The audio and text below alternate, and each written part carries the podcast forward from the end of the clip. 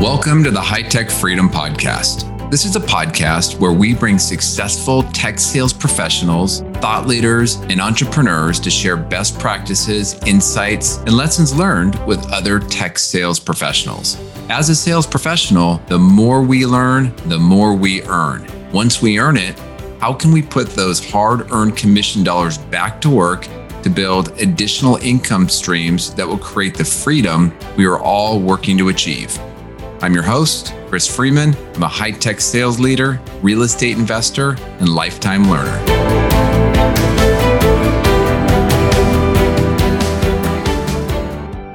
Keeley, welcome to the High Tech Freedom Podcast. How you doing? I'm good, thank you. I'm so excited to be here, Chris.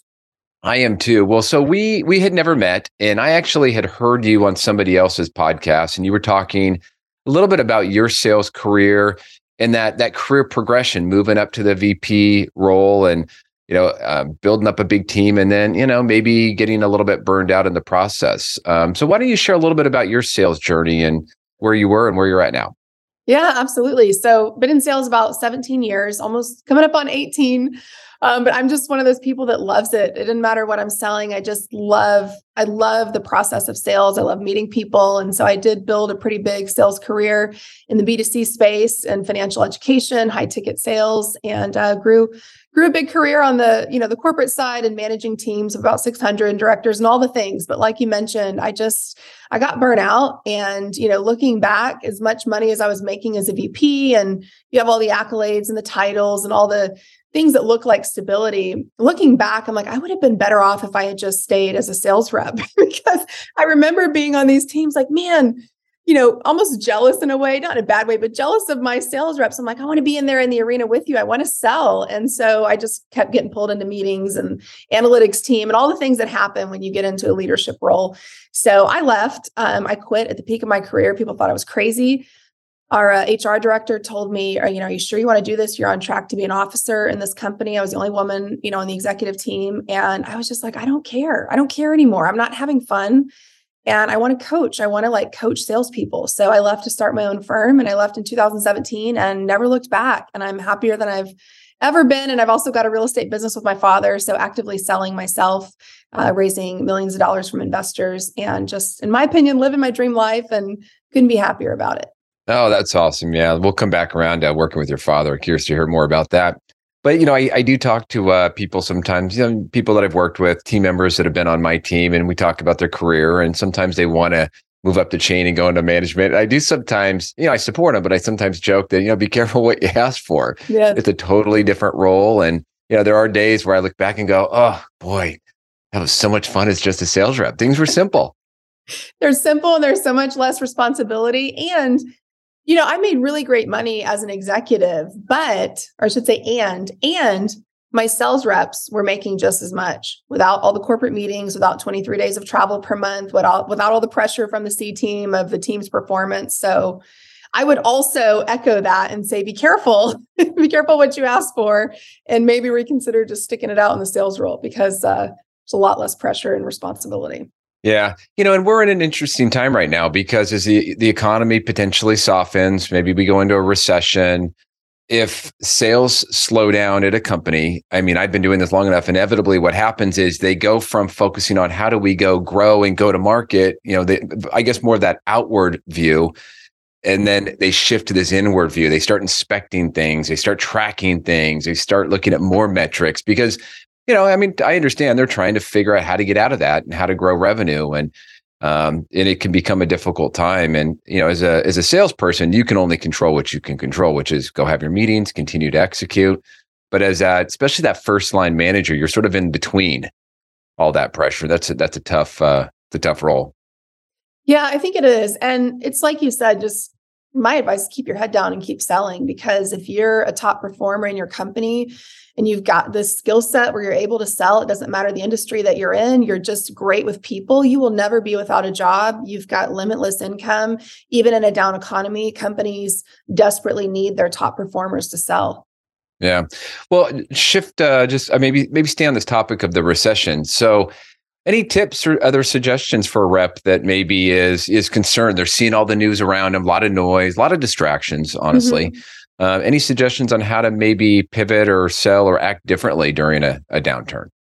Yeah, and I think my my advice is twofold. The first one is understand where your potential clients or existing accounts what they're dealing with with their company.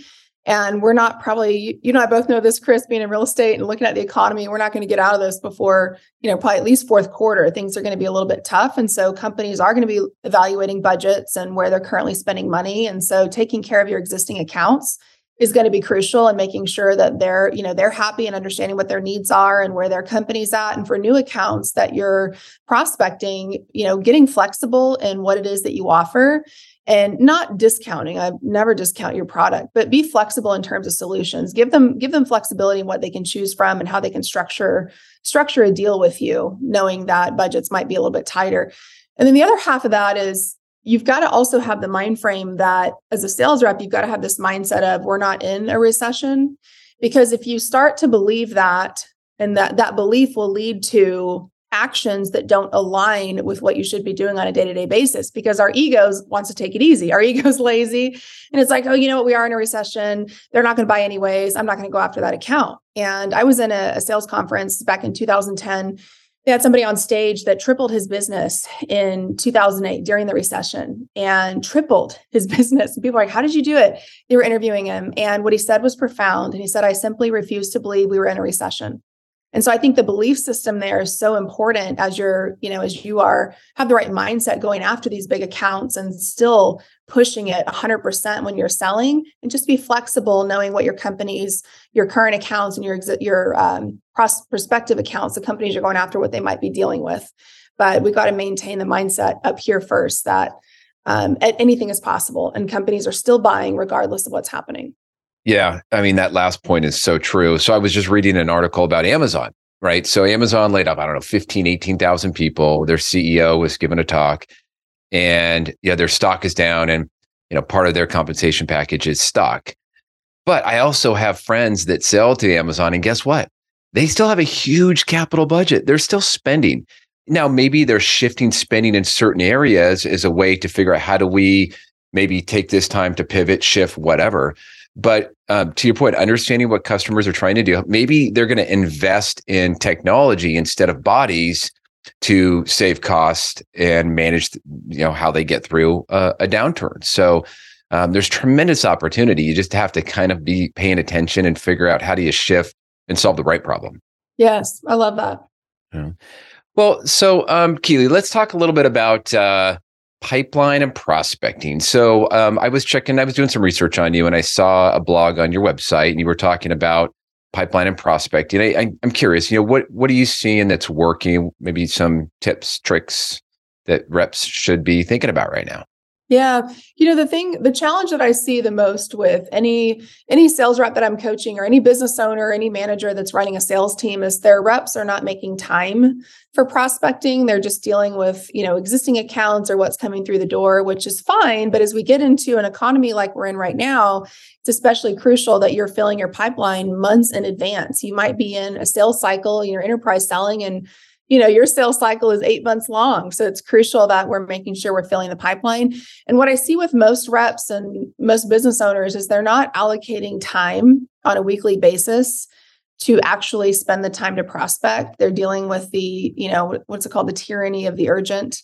It's like triage right? Who's bleeding out? What accounts do i have to deal with right now? I've got to you know i've got to send this email and prospecting is important, but it doesn't feel urgent. So it keeps getting pushed to the next day or the next week. And I'll get to that eventually. And we have to block out that time on our calendar and keep it sacred. Keep it as, as if it were a meeting with one of your biggest potential accounts, and you would never no show it. You have to treat those meetings with yourself the same way to make sure that that stuff gets done because it's the only thing that we have control over in sales. You have zero control over how much you actually sell most people don't want to hear that, but it's the truth, right? We can't control whether our prospect uh, or an existing account continues to say yes or they don't buy from us or they cancel a contract. We have no control over that. We can influence it. That you know that's where good sales strategies come into play. But we have zero control. And the only thing we do have control over is am i having new conversations because conversations equal cash. And if I've got control over my behaviors, am I doing the behaviors on a weekly basis that will lead to a full pipeline so I never feel stressed out? I never feel desperate at the end of the quarter trying to hit my number. Mm-hmm. Yeah, it's um, You know, and you, you hit on that the key point there, uh, conversation. Sometimes people, you know, I have talked to reps and they hear prospecting, they think, all right, it has to be cold prospecting.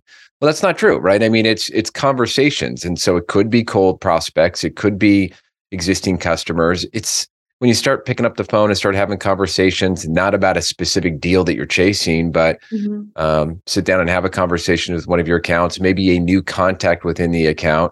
Um, you never know what you're going to turn up. If most reps would just start asking for referrals, like if they just started there, they would have a full pipeline. And most people don't do it because they've got head trash around, you know, I haven't earned the right to ask for a referral yet, or I don't want to bother people, or I don't want to rock the boat because I just got this new account. And referrals are your best source of income. I have a, a personal business coach who's built a multi six figure, I would guess to say probably close to seven figure business on referrals alone. And it's just because he's asking. He's asking from people that tell him no. So if you know he's got a prospective meeting with a client, doesn't work out, and he's like, "Hey, you know, I enjoyed our conversation today. I understand that it's just not the right fit or right timing for both of us. Out of curiosity, now that you know, you know what it is that I do and who I help, who do you know that you think I should be talking to?" And just asking that question, and the reps don't ask it. That's a problem. That's the quickest place to find prospects. That's interesting. So um, I've never I guess I've never really thought about asking, you know, maybe I'm on a first call and I'm meeting with somebody and yeah, it's not really a good fit. Um, I don't think I've ever asked them for a referral before. Yeah. Yeah. Here's why it works. It's the law of reciprocity. A lot of times people feel bad if you've spent, you know, a substantial amount of time, or even if it's 30 minutes, you've spent time with them, you've asked them a lot of questions to understand their challenges, their business, but it's just not the right fit. So when they feel bad is the perfect time to ask them for a favor. And they want to help you out and they want to refer somebody to you because they've had hopefully a great experience with you, even though your product or service isn't the right fit, they want to give you referrals.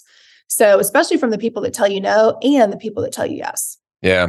I've always been a, a, a, big fan of asking the existing customers, especially the ones that you've done good work for, for referrals. Mm-hmm.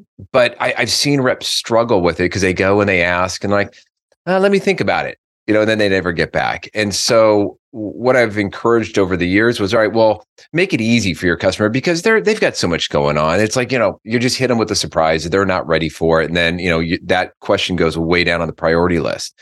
Maybe do your own research, look at their LinkedIn, see who they're connected to that is a prospect for you, and then you know you can ask them the general question, and then you can go back and say, hey, I noticed that you're connected to so uh, and so, and so and so. Any chance I could get a referral? to them around what we do and yeah. you know, just be specific. That. I love that strategy. And I would even go as far as saying is write the email for them. I've done that in the past. Um, to make it super easy for them, write the introduction email. And the other thing too that you want to do is take the pressure off of them. So I'll say, um, you know, Chris, I pre- certainly appreciate the introduction, but before you do that, can I tell you just what would happen, you know, if I were to end up meeting with them? Just there's no pressure on you, and there's certainly no pressure on me either. Like, yeah, you know, tell me, I'd love to hear about it. So the way that I look at it is just two people getting together to understand each other's businesses and have a conversation about what's working, what's not working, and then together figure out if it makes sense to keep talking. That's the only thing I'm looking for. And it's like, oh, okay, that's so low pressure. I'm willing to open up my Rolodex because you're not going to come in there and slam people into a sale. And so then writing the introduction where it's like, you know, hey, Chris, meet John you know, John is a seasoned XYZ expert, and I think it's worth the two of you at least having a conversation and meeting each other. And that's it. It's not about doing business, it's not about buying from each other. We're just trying to introduce a conversation. So, writing the actual email for them and sending it over makes it easy for them to copy paste and get it done for you. Yeah. I actually just had a uh, one of my team members had reached out to a, a prospect but you know his line he started off in the email was you know so and so had suggested that i give you a call and you know, a lot of times when they get that email, they might see that first line of the sentence and you know that they stop they see that they open it up otherwise you know it's it's not any fault of the customer they're just so busy they have 100 emails in their inbox and that that name right at the top can catch their attention yes i love that Before we jump into the topic, I wanted to let you know that we just launched a monthly drawing for one of our insulated high tech freedom tumblers. Now, I've been sending these out as a thank you gift to each of our guests, and the response has been great. You know, everyone has a full size coffee cup, a Yeti, or whatever brand that they might use, but not everybody has the small tumbler that you can put your wine or beverage of choice in. And they're great for the deck, beach, camping, or just, you know, just keeping your drink warm or cold. Now, I'm not selling these, but I am excited about them. So we decided to offer these up to the loyal podcast listeners by doing a monthly drawing. So if you're interested, go to hightechfreedom.com forward slash mug. That's M U G. And you'll see a picture of the tumbler and you can enter. We'll just collect your name, phone number, and email. And if you do win, we'll then follow up and ask for your mailing address so we know where to send it. If you don't win, your name stays in, so you don't need to re enter.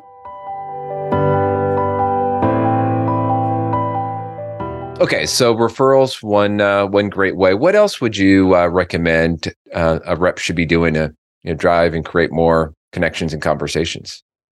Well, I think a lot for a lot of enterprise, you know, sales reps, LinkedIn is such a big, big player, a great resource to start conversations.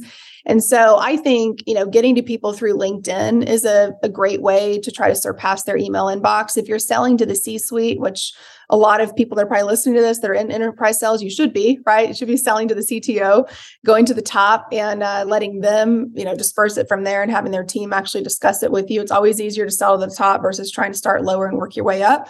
But knowing that if you are selling to, you know, an officer in a company, they get hundreds of emails per day. And so it's really getting in that mindset. So, one of my best friends, her husband is a managing partner of one of the top five CPA firms.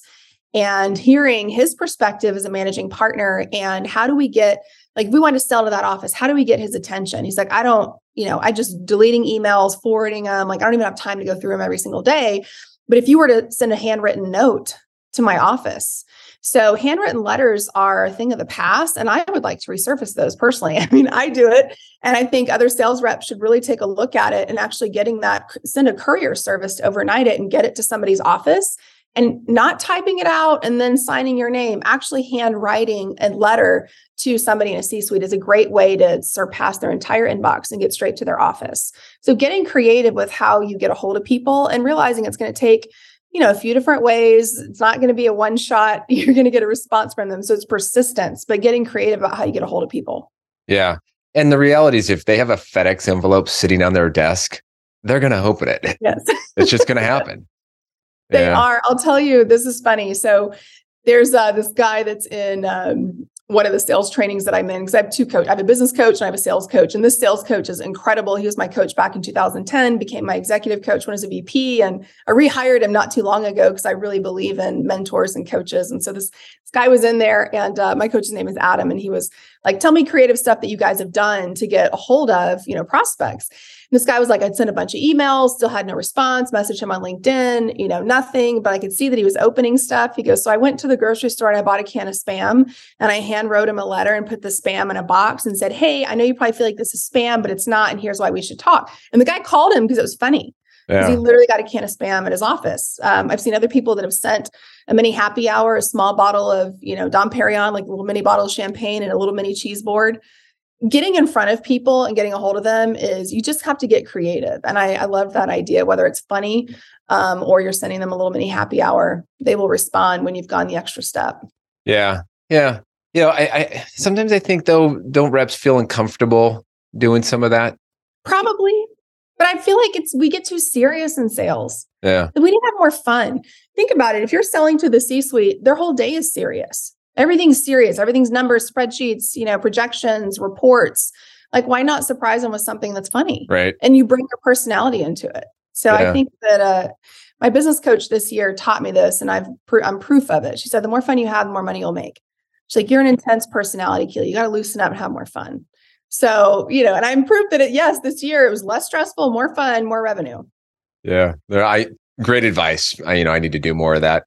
We all should have more fun right What's the point of doing this if it's so stressful? Totally. A team member yesterday kind of caught me off guard. We were on a call and she said, Do you ever laugh when somebody's, you know, when people are watching, just laugh out loud for some reason? I'm like, Well, if I did, I don't know it.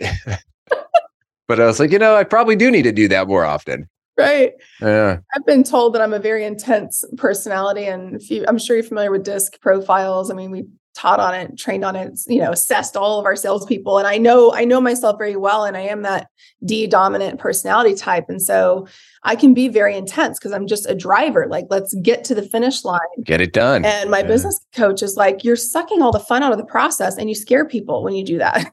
So she just has really taught me like, lighten up. It's not that intense. Like you're the more fun you have, the more money you're gonna make. So yeah. find ways to smile and bring joy to people's life in the process. And they want to be a part of what you're doing. The more fun you have, the more money you'll make. I like it. Well, um, curious. So you know, I've done in the past, I've gone out uh, to the field and I've sat down with reps as we were going to do some pipeline building, prospecting, and so on. And um, yeah, there's been times where we sit there for like, it seemed like hours getting organized mm-hmm. and not doing a lot of prospecting. I, I am curious to hear your thoughts on, you know, how does a rep kind of best organize their campaigns, their process, whatever it is that they want to do to be able to go more efficiently and faster? Yeah.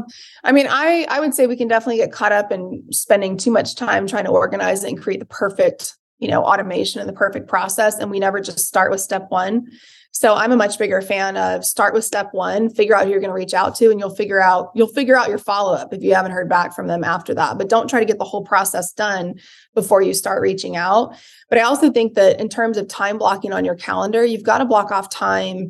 I would say at least three times a week, and usually 30 to 45 minutes is how much time I allocate. And the reason for that is if you go longer than that, you get to a place where you're burnout and you don't want to do it. So you have to do it for just long enough that you're still excited about it and the time cuts you off and then you do it again 2 days later. So but block off time at least 3 times a week, 30 to 45 minutes. Time that should be for research, who am I actually reaching out to and then execution. Mm-hmm. And we can't get stuck in the research phase and building this process out. It's like, who should I be talking to? And I'm just going to reach out. Yeah. And then I'll figure out the follow up after that. But the first contact has got to get out there. Yeah. One thing that I like to do uh, when I've had to do this myself is there are maybe ways to make it easier. So if you're focusing on one specific vertical, it just makes it easier with the conversations. It's a little bit more repeatable. So go follow up with all your existing healthcare accounts. Go do all your cold prospecting in healthcare accounts. And you know, you start to get some of that healthcare lingo down around whatever it is you do as it relates to the healthcare business. I love that. Yeah. That's a great way to streamline it. So Keeley, as we get close to wrapping it up here, you talk to a lot of salespeople. You've had big teams. What do you see that maybe separates the top you know 10 20% from the from the rest of the pack. It's what they believe to be true about themselves. It's not strategy. You know i've trained sales reps that know that knew my sales process and talk tracks well enough that they could have taught it in a room full of 10,000 people and nailed it right from a training perspective but they weren't closing business and the reason for that is what's going on between their ears. And I truly believe that your success in sales and your top performers have a different belief system and mindset. You've got to be bulletproof in this business. You and I both know that. You're going to get rejected on a daily basis. You might even get cussed out. Like there's, it's hard, right? That's why every, not everybody's cut out to be a sales rep. That's why we make the big bucks. But you've got to develop this bulletproof mindset and what you believe to be true about yourself. And if you want to be at the top of your company, you have to see yourself there first if you ever want to get there. So on a daily basis, and I, I remember when I was in high ticket sales, this was my family started out as a franchise and we were selling education that was 15 to 75 grand B2C, right? So high ticket for individuals. And I was the only woman in the company selling this education. I had all this head trash around. I'm 24 years old. You know, why is anybody going to listen to me? The, the people that are coming in are 50, 60 years old. They're men. Like, what are they going to think about me? I'm in Texas. I had all this crap going on in my head that was not true right about why I couldn't do this. And it was a coach that finally shook it out of me like, what are you talking about? Like, why are you telling yourself these lies? And so I really started to transition that into I'm the number one sales rep in the company. And seeing myself as that person, what would she do today? How would she pick up the phone? Who would she call? What are the questions she would ask? How bold would she be in the actions and the decisions that she makes on a daily basis? And that's how I got to number three in the company in 10 months. I start I was already 2 months behind when I came in the door as a sales rep and I made it to number 3 in the company out of hundreds of reps in 10 months. I was the first woman in President's Club and I did it because I saw myself there first. Yeah. I visualized myself walking the stage and I believed that yes, that's who I am and that person that I want to be is going to be the one making phone calls today. It's your belief system. 100%. Yeah. And that that visualization is so powerful. I mean, I've even I've even done that just for sales calls, right? Just trying to imagine, all right, myself up in front of the room doing the presentation, maybe doing the final review of the project and the deal, you know, some of the questions that they might ask. When you start to go through that process, um, you know, you're kind of predicting what the future could be. Mm-hmm. Yeah. And you start acting towards that direction. You know, something else, and I don't know if anybody else has dealt with this, but I used to always plan for the worst in my mind. Yeah. Right? like, okay, so if this happens and then they have this objection, here's how I'm going to handle it. And I would just role play in my mind, worst case scenario. And one day my coach was like, why don't you plan for everything going right instead? Like, why are you because I was always hitting my numbers. I was doing amazing, but I was stressing myself out in the meantime for no reason. He's like, why don't you plan that they are going to buy from you because you did such a phenomenal job? They need what you have to offer and they're going to buy and they're going to pay top dollar and be happy about it. Why don't you, in your mind, plan for that? Yeah. I was like, oh, okay. So things became so much less stressful when I started planning for things to go right instead of bracing for things to go wrong. Well, it sounds like you uh, over the years you've relied heavily on your your coaching and your guidance from your sales or business coach. Yes. Um, what made you reach out and get a business or sales coach?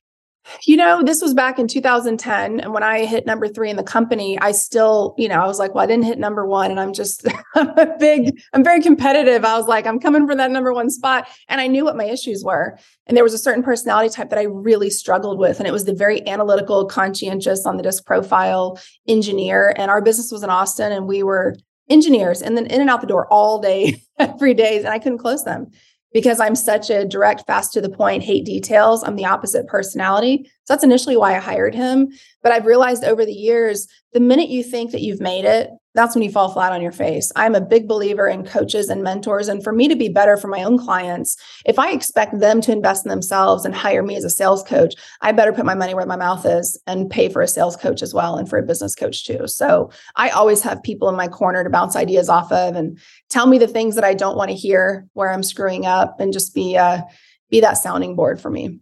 Yeah, and we'll have a link to your uh, your contact information in the show notes. If you want to go check out what Keeley's doing with her coaching program, you can go to her website or or hit her up on LinkedIn and see what she's uh, see what she's doing. Um, so Keeley, as we're wrapping it up, you know the the name of the podcast is High Tech Freedom. So you know in this business, and you talked about it, right? It's a hard, hard job, but we do it because there's tremendous upside.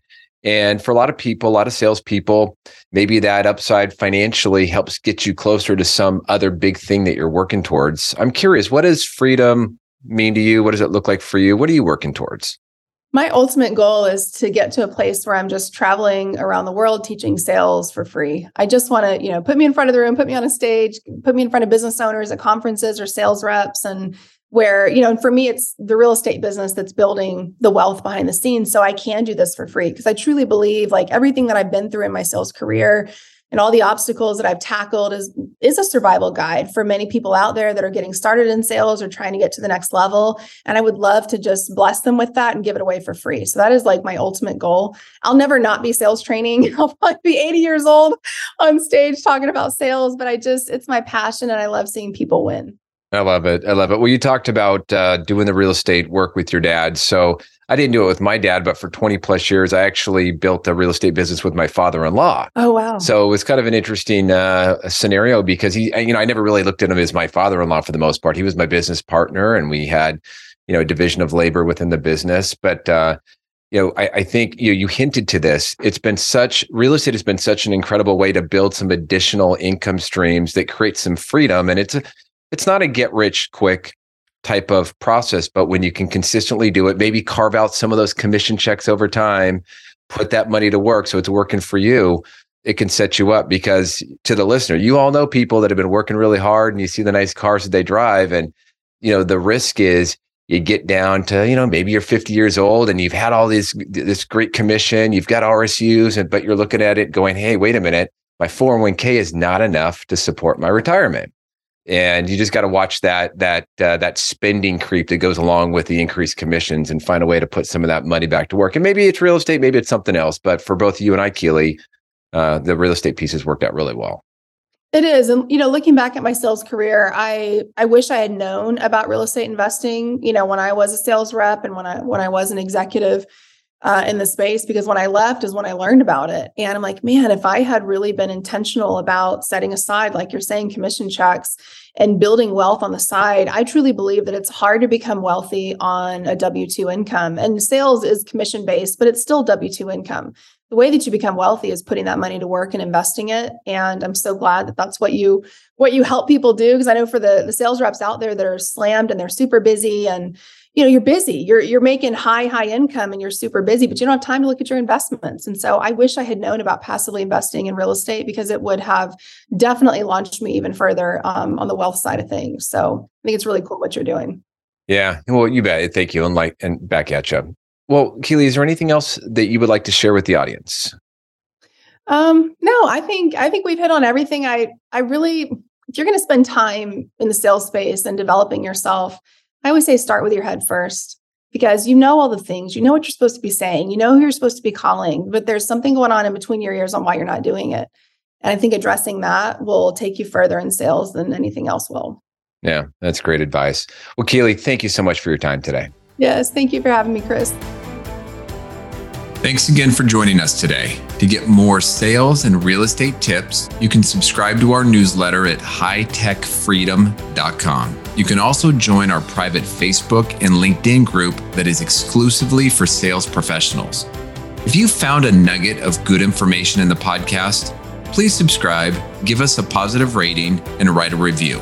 If there is a topic that you would like us to cover in the future, please send us a note through our website at hightechfreedom.com. Until next week, make this your best week ever.